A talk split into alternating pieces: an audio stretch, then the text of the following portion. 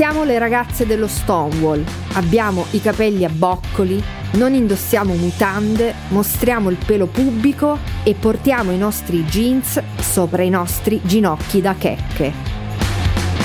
È grazie a queste checche che nella notte del 28 giugno 1969 nasce il movimento di orgoglio e liberazione omosessuale.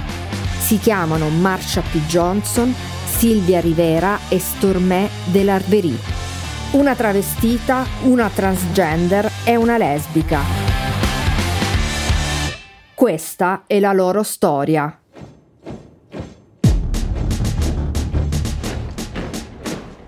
Facile conquistare il mondo con arsenali e corpi d'armata. Provate invece a cambiarlo il mondo, disponendo di un unico corpo, il vostro. Alcuni lo hanno fatto. Io sono Guglielmo Scilla. Io sono Katy La Torre e questo è Invertiti. Storie di gay, lesbiche, bisessuali, trans e travestite che hanno invertito il corso della storia. Qui parliamo di loro. Di chi ha trasformato le proprie vite in terreno di battaglia per la conquista di diritti senza mai mietere vittime sul terreno. Protagonisti esclusi, si intende.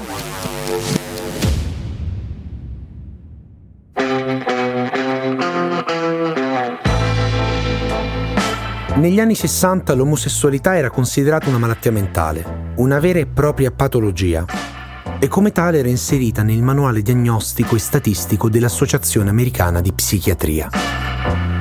Malati e non solo, gay, lesbiche transgender erano considerati anche criminali. Le cosiddette leggi antivizio permettevano di arrestare le persone LGBTQIA per i motivi più disparati. Baciarsi in un luogo pubblico, tenersi per mano, persino bere una birra in un locale. Ogni azione poteva farti finire in cella. The State Liquor Authority aveva il potere di negare la licenza ai locali considerati dannosi per la morale pubblica. Tra questi c'era anche lo Stonewall Inn di Manhattan. Uno degli avventori lo ricorderà così. Era un bar per le persone che erano troppo giovani, troppo povere o semplicemente troppo per entrare da qualche altra parte. Era l'unico posto dove potessimo ballare dei lenti insieme. Anche solo questo bastava rendere lo Stonewall un posto sacro.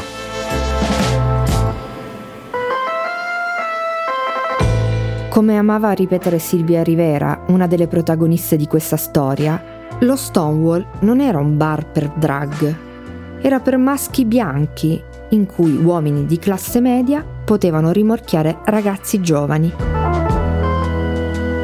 Pochissime drag erano ammesse perché se le avessero messe ciò avrebbe svalutato la sua immagine.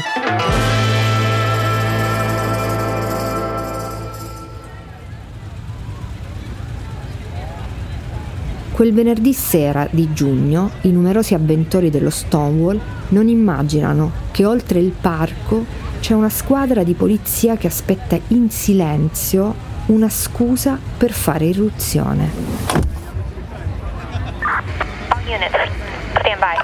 Il capo è il vice ispettore Pine, un veterano della seconda guerra mondiale che aveva combattuto nelle trincee in Europa prima di essere stato ferito da una mina.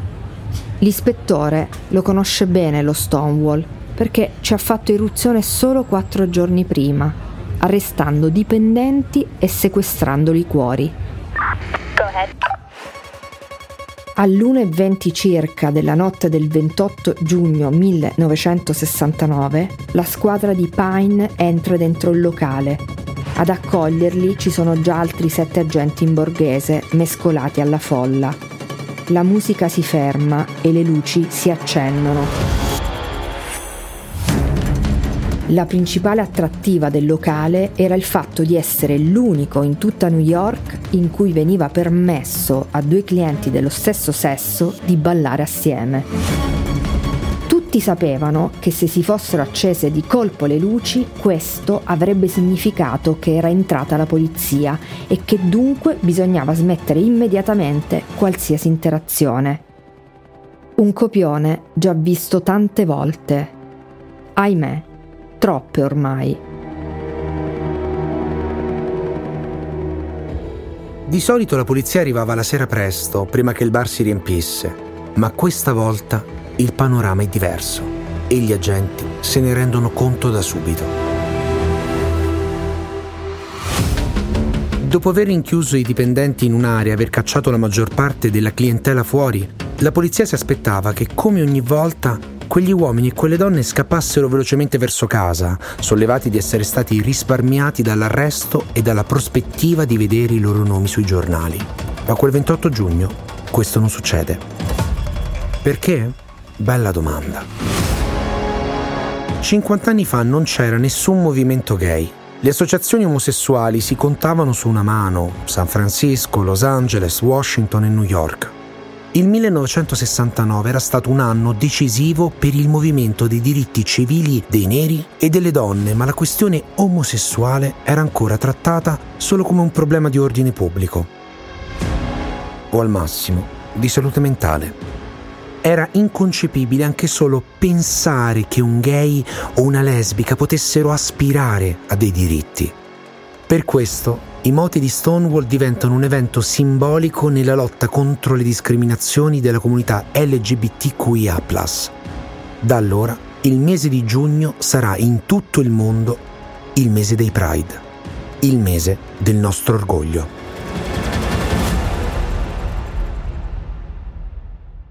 Cosa sia successo esattamente in quelle ore che hanno cambiato il mondo è ancora oggi tema di dibattito.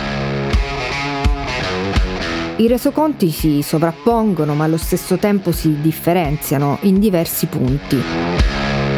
Tuttavia però sono tutti concordi nel ricordare una donna assai incazzata trasportata di peso fuori dal locale. Mentre viene infilata a forza in un'auto della polizia, urla con tutta la voce che ha. Ragazzi, perché state lì senza fare niente? Si chiama Stormé de l'Arverie, un'altra delle protagoniste di questa storia. Stormé era figlia di una relazione clandestina tra una donna afroamericana e il padrone di casa bianco dell'abitazione dove lavorava come domestica. La sua data di nascita è sconosciuta e lei aveva deciso di festeggiare il compleanno la vigilia di Natale meticcia e dall'aspetto androgino, Stormé si guadagna la fiducia di alcuni mafiosi di Chicago che l'assumono come bodyguard. Anni dopo la ritroviamo sul palco dell'Apollo Theater a recitare come drag king con baffi e abiti tradizionalmente maschili. Una vita da performer, sempre in prima linea. Quella sera, come altre decine di volte, la polizia la vuole portare in cella. Era una procedura standard per l'epoca, quella di interrogare le persone come Stormé. Bisognava indossare almeno tre articoli considerati adatti al genere, altrimenti si veniva portati in galera. Ma lei non ha più voglia di essere interrogata.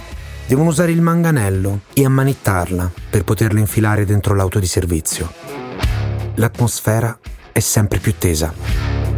Qualcuno o qualcuna lancia la prima lattina contro i poliziotti o forse una scarpa col tacco, impossibile saperlo. Tra di loro però c'è sicuramente anche Silvia Rivera. Di origini portoricane e venezuelane, nasce a New York in un taxi e viene quasi subito abbandonata dal padre. Pochi anni dopo la madre si suicida e lei va a vivere con la nonna, una donna che mal sopportava quello che lei considerava solo un bambino effemminato. All'età di 11 anni inizia a vivere in strada, prostituendosi, finché finalmente incontra la sua vera famiglia, la comunità di drag newyorchese che le mette il nome di Silvia. Mi è capitato di essere lì quando è saltato tutto. Ho detto, Bene, fantastico, ora è il mio momento.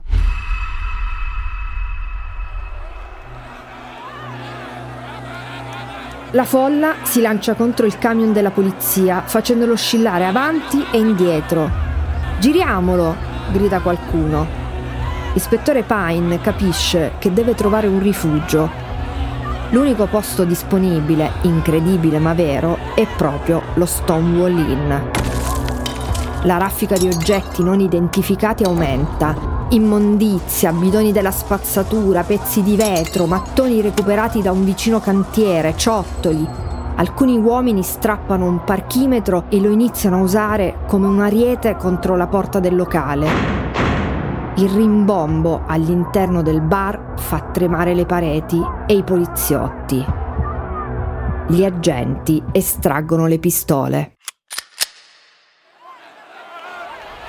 Fuori intanto la folla è stremata, non ne può più. Si cerca di dare fuoco ai rifiuti accumulati davanti allo Stonewall. Marsha P. Johnson arriva in questo esatto momento, o forse prima. La storia vuole che insieme a Stormé e Silvia, Marsha sia stata una delle persone ad aver dato inizio alla rivolta del 28 giugno, ma è difficile distinguere i singoli ruoli. Di sicuro era una delle abitue dello Stonewall.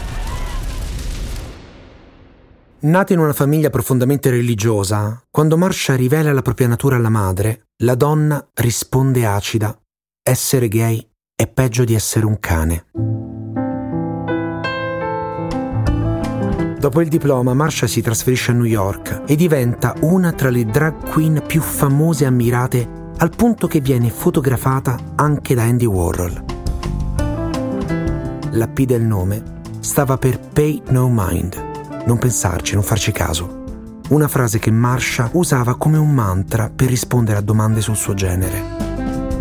In una occasione diede questa risposta anche a un giudice, che fu così divertito dalla cosa che la rilasciò.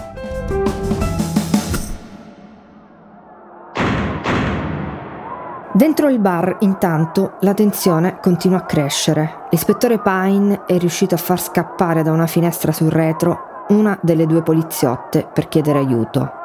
Poi, dall'esterno, un nuovo suono. Sirene. In Christopher Street sono arrivati i vigili del fuoco, seguiti da altri agenti di polizia, alcuni in tenuta antisommossa. Sono gli stessi agenti che vengono utilizzati per disperdere le manifestazioni contro la guerra nel Vietnam. I rinforzi creano una linea continua e iniziano a caricare per disperdere la folla. Anche i manifestanti reagiscono, cantando e ballando ed ostentando la loro omosessualità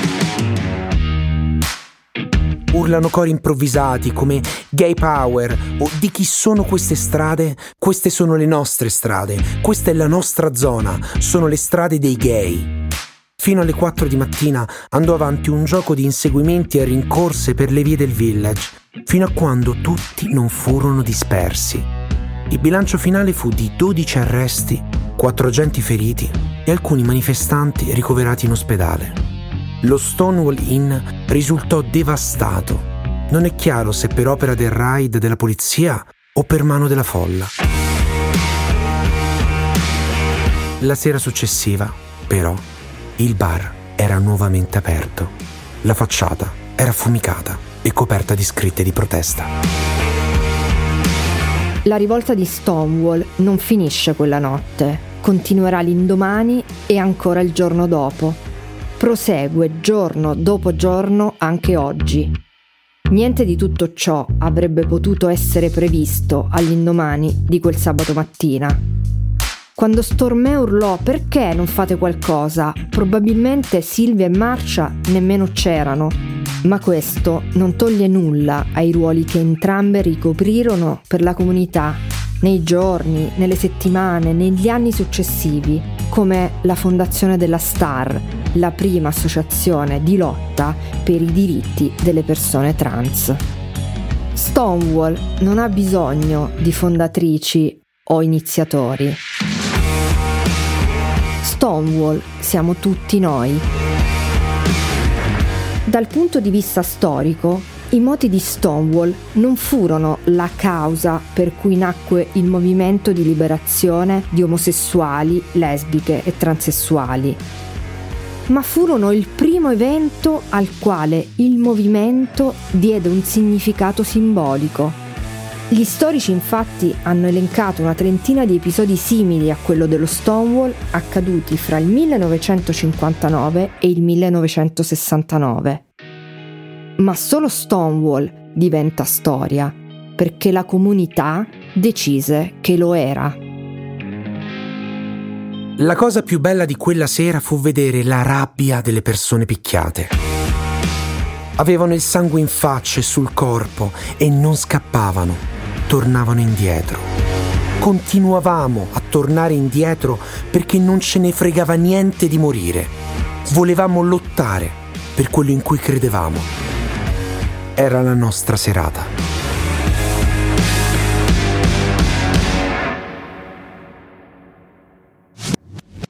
Io sono Guglielmo Scilla.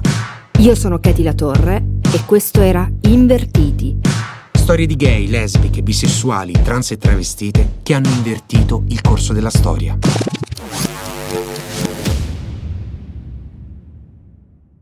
Questa puntata è stata sostenuta dal prezioso contributo di My Secret Case.